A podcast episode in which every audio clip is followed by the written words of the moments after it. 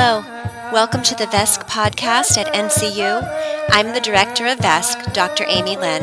This is part two of the podcast Truth Telling American Indian Lived Experiences in the Online Environment. You have all talked about some of the barriers and challenges in this previous question. I'd like to ask this now. What do you feel are the most significant issues facing American Indian students today? And let's go ahead and start with Jerome. Yeah, that's a whew, it's a big one. Um, you know, there's uh, so many unique challenges, but I think getting back to um, access, being able to um, see that there are programs that are out there that are available. You know, there's there's financing issues. There's the issue of uh, feeling comfortable or belonging, that sense of belonging. And so when we talk about some of these uh, challenges, I think American Indian students um, traditionally, you know, have been again really rooted in our, our cultures within the reservation.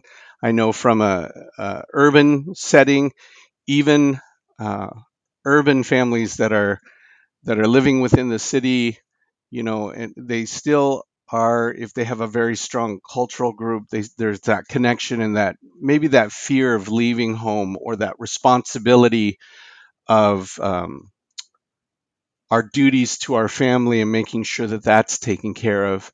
I think one other challenge um, is that thought of trying to stay rooted in your culture and if you if you leave home go to a residential program at a university. Uh, perhaps you're missing some ceremonies. Perhaps you're not able to participate in uh, some of those really important cultural events that um, that occur while we're gone. So there's that sense of sacrifice and understanding. Um, of course there are programs and and there are uh, support groups. Um, I, I reflect on some of the work that just came out with the University of Minnesota in their uh, Center of Indigenous Nations program, the COIN program there. It's just wonderful to know that there are these support groups at different organizations and institutions that they can rely on and maybe find some comfort and support in in their challenges of trying to stay uh, traditional and maybe sharing and helping them come through that uh, as a uh, a learning if they're not able to get home. I know that there are some programs that do offer assistance with um, traveling back home or having an understanding if there are important uh, ceremonial times that they can get back home and work very closely. I think that's one of the the beauties of of NCU. I reflect back to Shana's comments, and and I too have had really good um, interaction with those that I've been able to to share thus far in in this program, and it's really it brings comfort to me because it's very indicative and, and very um, like our apprenticeship programs and that traditional experiential learning where you learn from one of your elders or you know uh, a master carver or a, a person that is uh, really versed in the language and have that one-on-one connection. So it's really uh, for me at NCU that that has been one of the driving forces for me to feel comfortable. In other programs, it's hard. It has been hard for me to feel like I I have a group that really understands the challenges that I face with my family and, and with some of the traditional and, and uh, cultural responsibilities I have with my own people. Um, so I think that's one of those beauties is that there are so many individual issues for each, but to know that there's a support group and to be able to help a, an American Indian student find that support if they choose to go to a uh, institution that has a residential program or even online to uh, be able to hear their needs and to have them, the institution, listen and respond to that, providing support. Jerome, thank you so much for sharing the issues. And you've not only shared those issues, but you have shared how universities are stepping up and supporting. Eddie, can you share with us your experience? So, I think it's still the same that it's always been the struggle for identity. And, you know, some of the benefits of the generations that be, came before us that fought for self determination uh, during the Kennedy presidency um, and really, you know, took a stand uh, in a way that that education, even though Native kids were being sent off to schools, they were primarily boarding schools or tribal schools that were really designed around assimilation. And so, with determination, with self determination uh, in, in the classroom, e- even though there was this sense of, uh, you know, looking at culture, it was from almost from the perspective of the War Department. And I think as time goes on, what we're really looking at these days are that the depth and the next step be, beyond self determination and sovereignty, which is educational sovereignty. And in educational sovereignty, students can, in a very safe and healthy environment, discuss decolonization, you know, that is built primarily around a Western economic worldview, a very Eurocentric model of governance. Um, and I think that's still the struggle. I think young people are still wanting to find their own identity through their own tribes, through their languages, through our songs, through our ceremonies, through our communities, through our relationships, and be comfortable with that. Um, you know, so I think I think in many ways the struggles are, are very been what they've always been, trying to uh, revitalize. I, I, think that's the big shift. Um, preservation. There was a time where we were all just trying to preserve things, and now we're trying to revitalize those cultural uh, identities. And that to me is the most significant issue facing young people today and universities, right? Where they do, uh, where they, they make space and create space for real empowerment to uh, in uh, young indigenous scholars who uh, want to participate in education, but at the same time, uh, don't you know? There used to be this great saying at ASU when I was going there, early '90s. Native people they would say, "When you go to ASU, make sure and leave your heart at home." And you know, I think that we have an opportunity now to change that, right? And so the whole person can come into the door at the college and be embraced uh, for who they are and what they bring to the college, as well as what the college can teach them. So I would say educational so- sovereignty is the most significant issue facing Native folks today. Thank you, Eddie. This is a lot of great information. Shana, what do you feel are the most significant issues facing American Indian students today? Whew. Well, I feel like my fellow panelists here just did an absolutely phenomenal job with that answer. but if I had to add something to this conversation, I would say that it's the lack of support and lack of resources offered at predominantly white institutions um, that are given to Native student groups and Native student programs. Um, in my research, um, I found um, by Bazemore, James, and Dunn, um, they wrote an article in 2020 called The Modern Era of Indigenous College Student Support in Primarily White Institutions. And so they interviewed um, Indigenous student affairs directors. And what they found was that, you know, PWIs are creating institutional barriers, which are making it, even though these programs are able to increase Indigenous student retention, there's these institutional barriers that are making it so hard for these people to do their jobs, right? And there's this lack of Native faculty as well in higher education institutions. Um, but also, I think that's that's a significant issue that American Indian students face today. Because now, when they go to a higher ed institution, they might not see themselves, you know, within the curriculum, or you know, have professors that they can speak to. Um, about any issues that they're facing. Thank you so much, Shana, and thanks to each of you for this impactful discussion.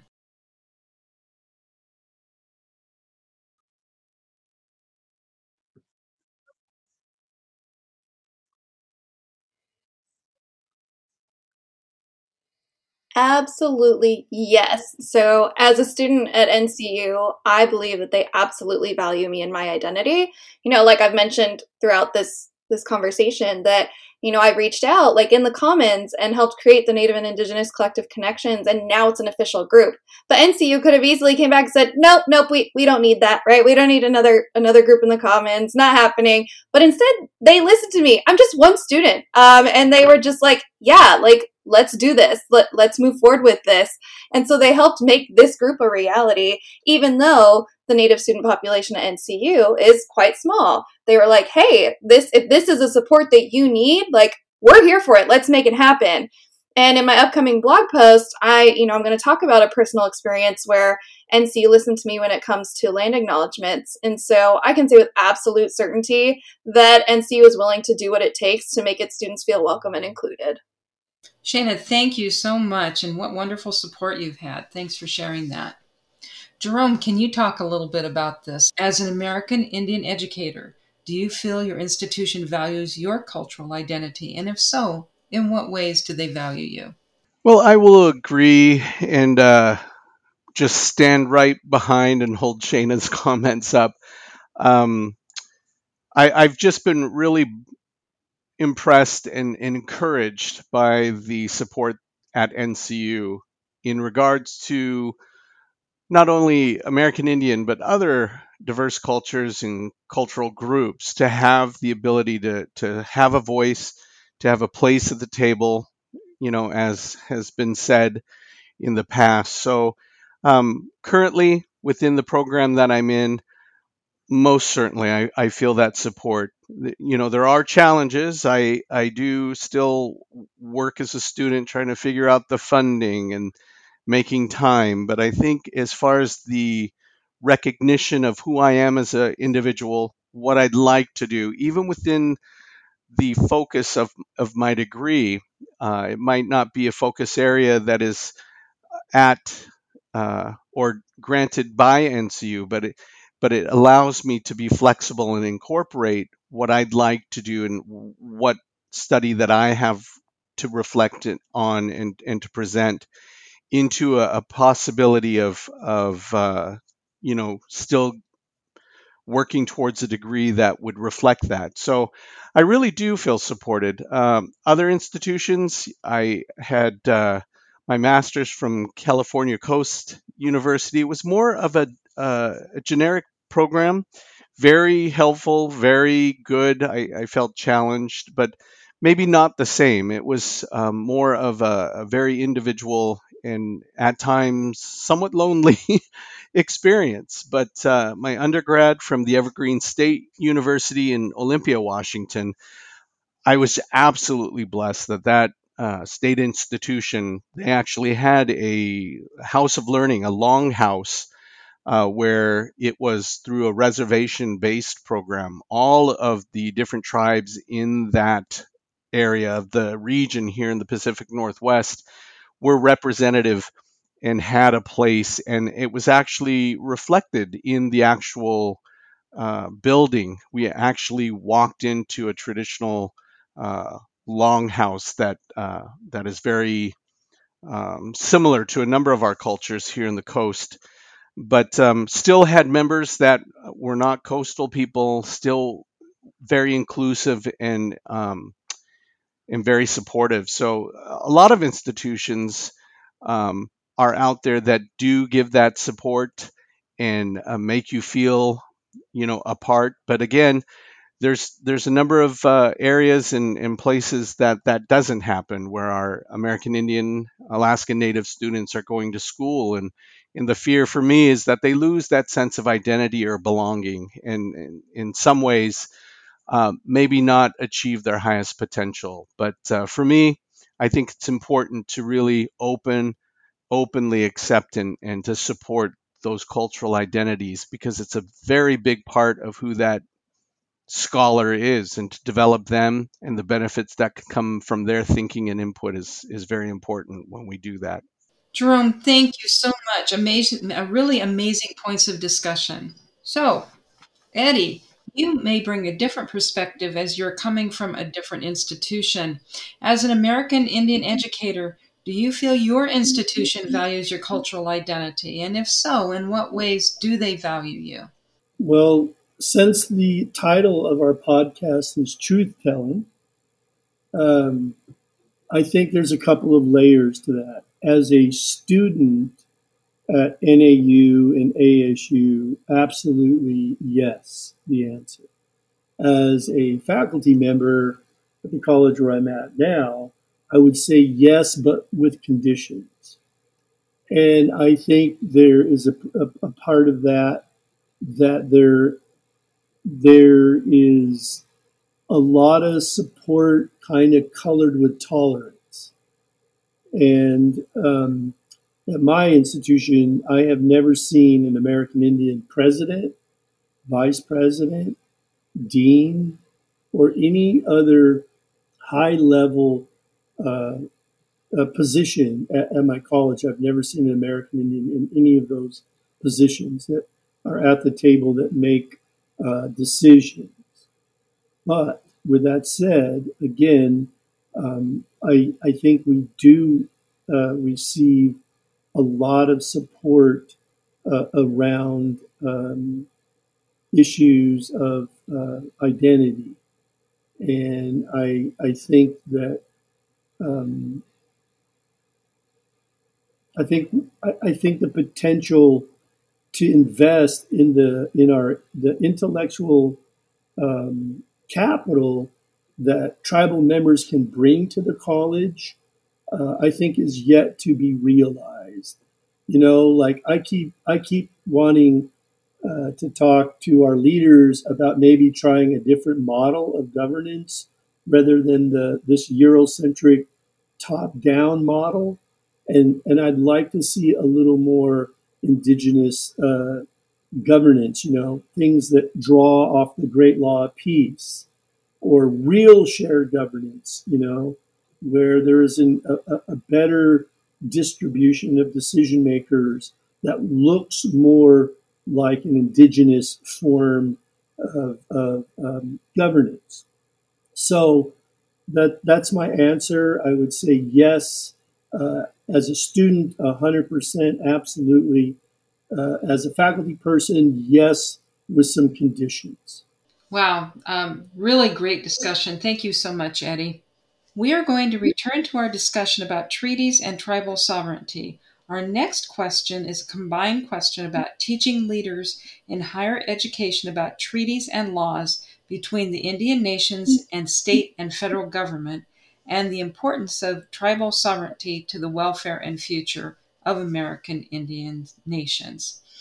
The first question is Why is it important to teach leaders in higher education about the legal treaty agreements between Indian nations and both the state and federal governments with regard to student success? And why is mm-hmm. tribal sovereignty so vital to the welfare and future of American Indian nations, students, and education? And I'd like to start this uh, off with Eddie. Um, yeah, very important question.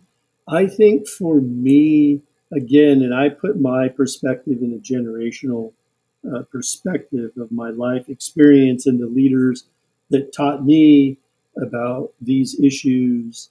Uh, I, I, just think it's very, very important that presidents, vice president, deans do welcome to the table Indigenous leaders from the community and that they actually take action on the, the com- on those conversations because I've say this a lot. Uh, the tendency for young uh, Native people is to get involved with multicultural uh, status and multicultural programs, and um, you know we we've fought against that. At least you know the people around me growing up. Uh, we don't want to be put in multicultural, uh, you know, blender, this melting pot. We are not from somewhere else We're, we're not seeking constitutional rights as a foreigner coming to this country. We are indigenous to this country and we want to be recognized as treaty to treaty relationships with the government. In public schools, community colleges, universities are extensions of our government. And so universities and colleges need to deal with Indian people and Indian issues based on treaty knowledge and the responsibility that they have to fulfill those uh, treaty agreements. And so that's to me the most important reason uh, leaders, uh, Indian people, Indian leaders, Indian educators uh, need the opportunity to uh, educate uh, their institutional leaders so that they they understand, you know, that we do not want to be put in this multicultural melting pot, you know, uh, and and I think it's significant, and um, yeah, that's that, those are my thoughts. Eddie, thank you so much for sharing this important information. Next, we're going to hear from Shana. And Shana, I will reread those two questions because they're a little bit long. So, why is it important to teach leaders in higher education about the legal treaty agreements mm-hmm. between Indian nations and mm-hmm. both the state and federal governments with regard to student success? And why is tribal mm-hmm. sovereignty so vital to the welfare and future of American Indian nations, students, and education? So, for me, I think it's really because higher ed has a role to play, right? They have to take action, and it can't just be something that's performative. It can't just be with words. There really has to be action behind those words. And it really takes those partnerships between tribes and state and federal and higher ed institutions to make education for American Indian students a success. So higher ed leaders have to understand and, and honor our tribal sovereignty. And then they also have to take those steps to create those partnerships um, that can create equitable access to higher ed and they need to support funding you know for higher education for native students. So if we really want to see american indian students succeed in higher ed it takes everyone working together and and using their resources in order to make that happen.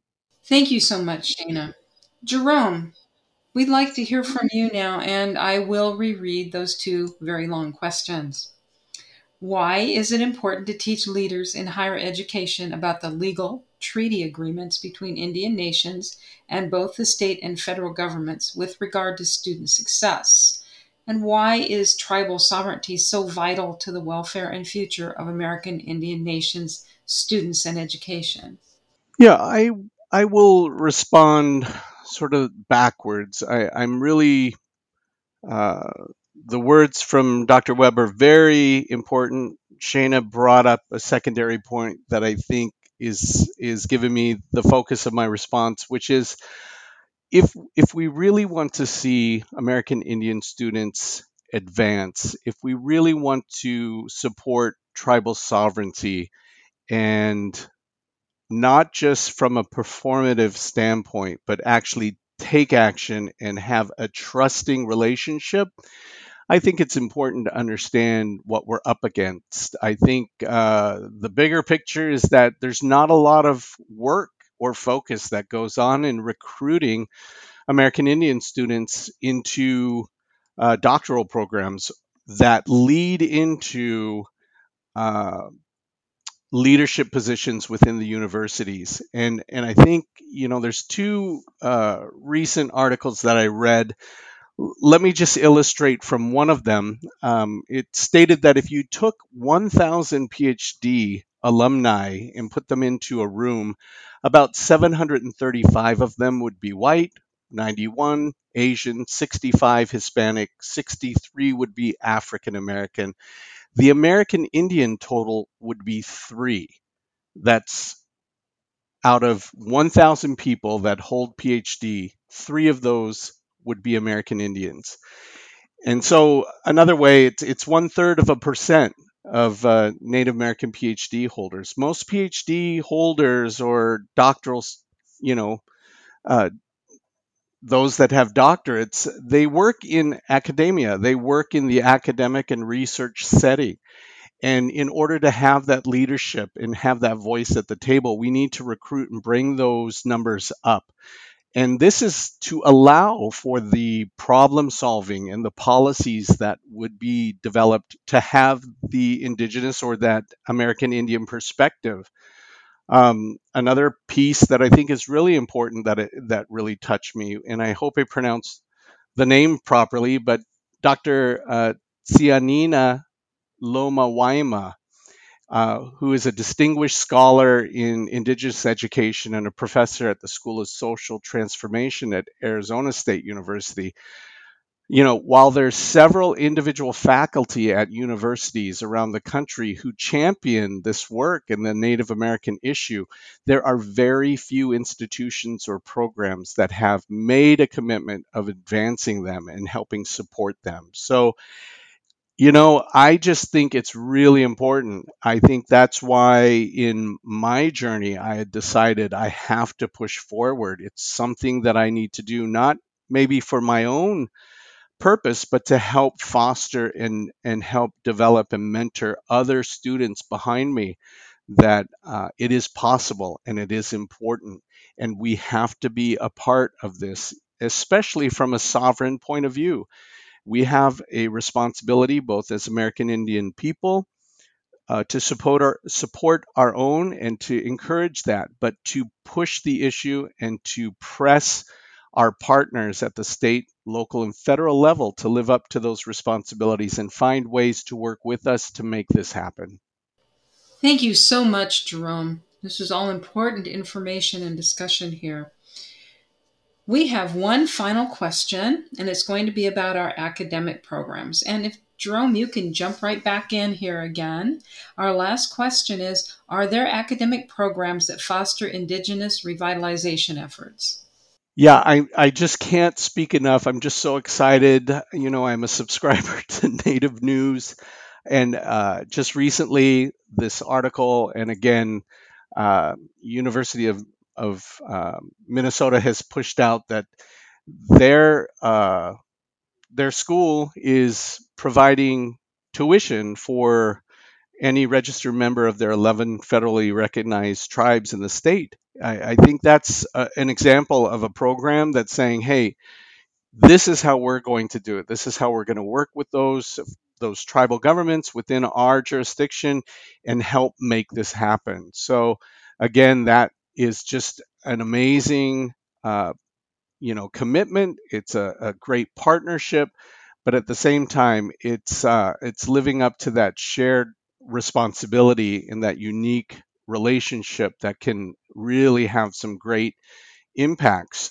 Um, I can't speak enough about Evergreen State, where I went for my undergrad, in, in the programs there that really support um, all the work that's going on for for the uh, reservation based program and the students there.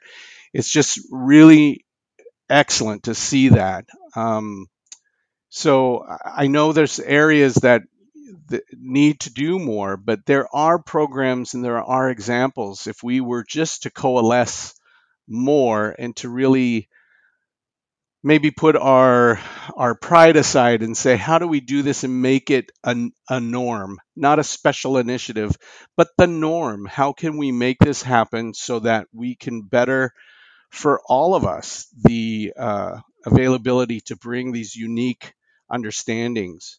Uh, i think when i do the reading and the research in traditional knowledge holding that comes from the arts, the language, from environmental impacts. There's a lot from our Indigenous heritage that we can learn from all of our unique Indigenous cultures uh, that can be used as a focus to advance those scholars that wish to use that and to push forward um, in order to to bring you know benefits for all of us and so I think the way that we do that is to highlight, to really speak out those that are doing this work well, and to encourage and to challenge those institutions and governments that aren't to to to do the same, to be a part of the solution and not to exacerbate this problem that we've had for such a long time, which is you know low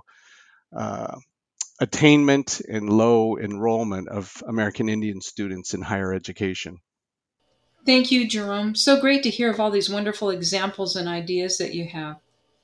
Shana, we'd like to hear from you about this. Are there academic programs that foster Indigenous revitalization efforts that you know of? Yeah, absolutely. Um, well, so for me personally, at, at, UC Riverside in my master's program, I was able to take in a native language.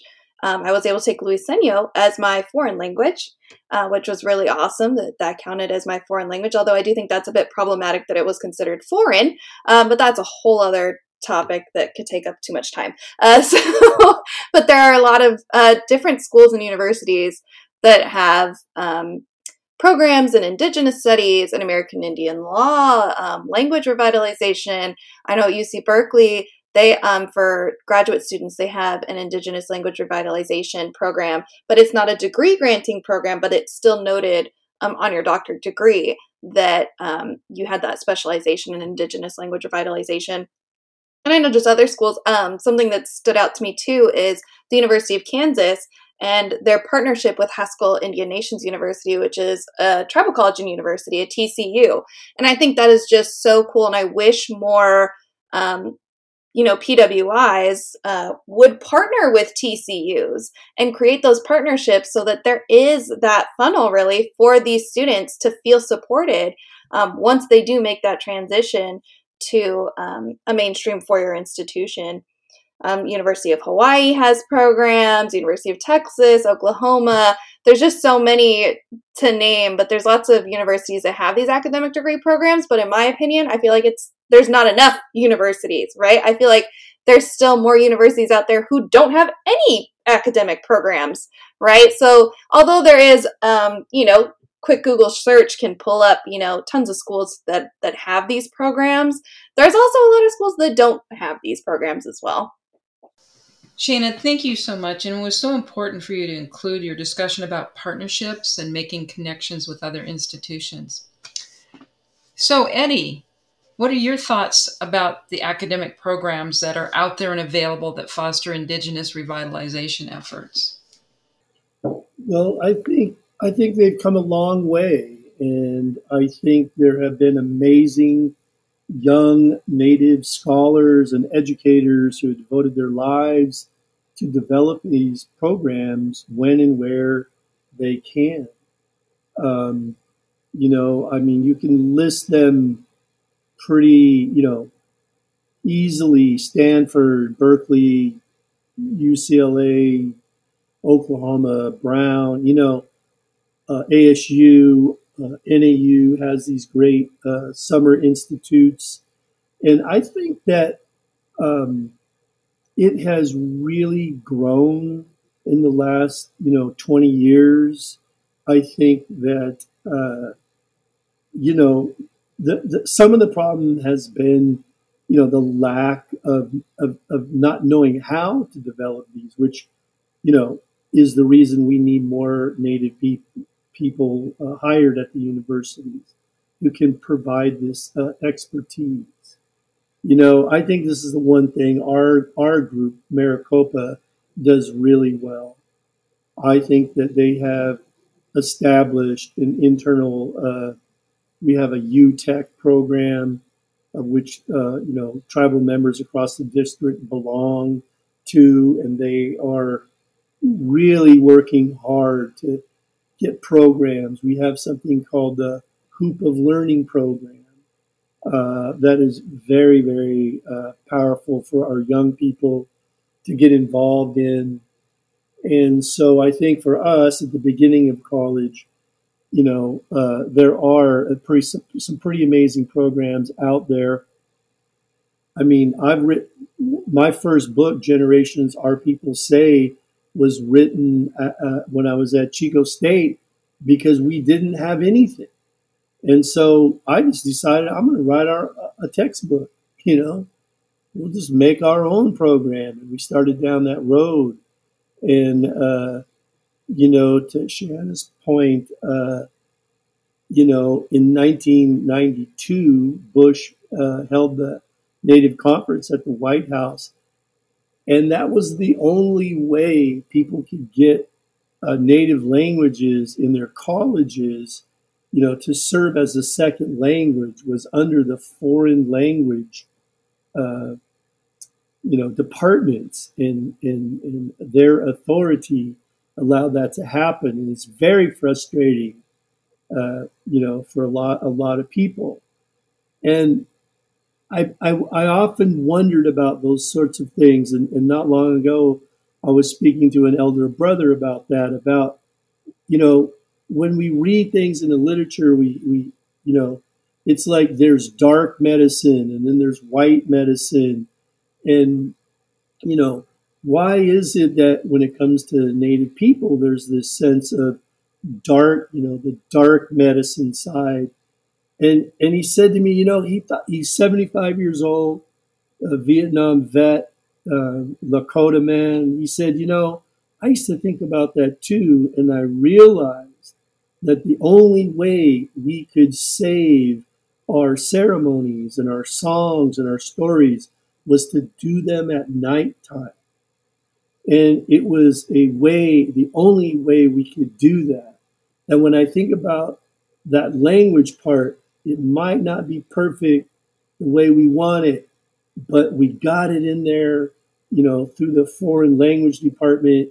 So we got it in there, you know, like kind of at nighttime in a way, if you, if you will. Um, but this is the the resilience of Indian people across this country. We've been this country's been trying to get rid of us for 600 years, and we're making a comeback. And we are because of young people that we have on this program today who are devoting them their lives to becoming indigenous scholars and so, what a privilege it has been to spend some time with you all and to listen and learn from you. And as they say in our language, ah, ah, ski liga. Thank you. Thank you so much, Eddie. I appreciate all of your answers and all of the insights that you and everyone has given. We have one last thing. We have one last discussion point for our podcast. And this is kind of a fill in the blank. Please complete this phrase. And we're going to start with Eddie. So here we go. I used to think virtual teaching and learning was blank. Now I think virtual teaching and learning is. I used to think it was outside of my skill set. Now I think I, I think it's just another amazing way we can use a tool to connect and build our beautiful community. Oh, great response. Thank you so much. Shana, same thing. I'll repeat it. I used to think virtual teaching and learning was. Now I think virtual teaching and learning is. I used to think virtual teaching and learning was just the incorporation of laptops and tablets and computers within the curriculum. And now I think virtual teaching and learning is really the future of education. Oh, that's great. Thank you so much. And Jerome, I used to think virtual teaching and learning was. Now I think virtual teaching and learning is. I think for me, I will share that uh, before this, I, I really thought that virtual teaching and learning was individualistic and singular and now I think it opens the doors to many potentials and to connect uh, where we weren't able to connect. So inclusive and uh, filled with possibilities. Thank you so much. And I want to thank each and every one of our amazing experts for their insights, perspectives, ideas, and passionate responses for today's podcast. Any questions or suggestions about this podcast can be sent to VESC, it's V E S C, at ncu.edu. Thank you.